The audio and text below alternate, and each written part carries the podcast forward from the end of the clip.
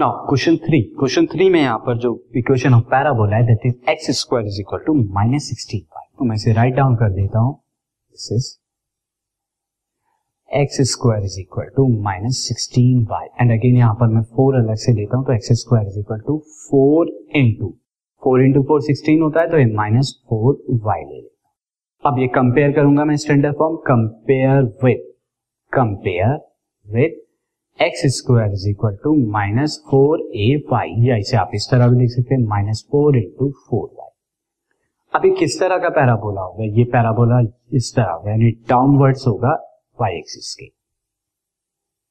And यहाँ focus क्या हो जाएगा? फोकस के कोऑर्डिनेट दिस इज़ आप देख रहे हैं here a is equal to a is equal to कितना होगा? फोर तो यहाँ फोकस के कोऑर्डिनेट फोकस अगर मैं निकालू तो फोकस हो जाएगा हमारा ज़ीरो कॉमा माइनस फोर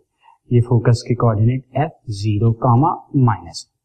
और equation of the directrix equation of the directrix just four unit ऊपर की तरफ़, यानी क्या हो जाएगा? Y is equal to four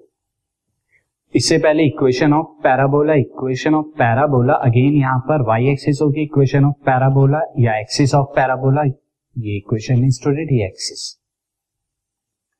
this is axis of parabola axis of parabola is equal to x is equal to zero यानी y axis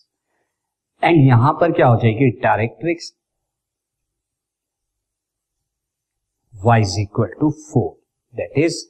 y minus 4 equal to 0 and length of latest rectum तो length हमेशा positive में देखेंगे हम. Length of latus rectum is equal to 4a यानी कि 4a this is four into four equal to sixty this podcast is brought you by hub hopper शिक्षा अभियान अगर आपको ये पॉडकास्ट पसंद आया तो प्लीज़ लाइक शेयर और सब्सक्राइब करें और वीडियो क्लासेस के लिए शिक्षा अभियान के यूट्यूब चैनल पर जाएँ।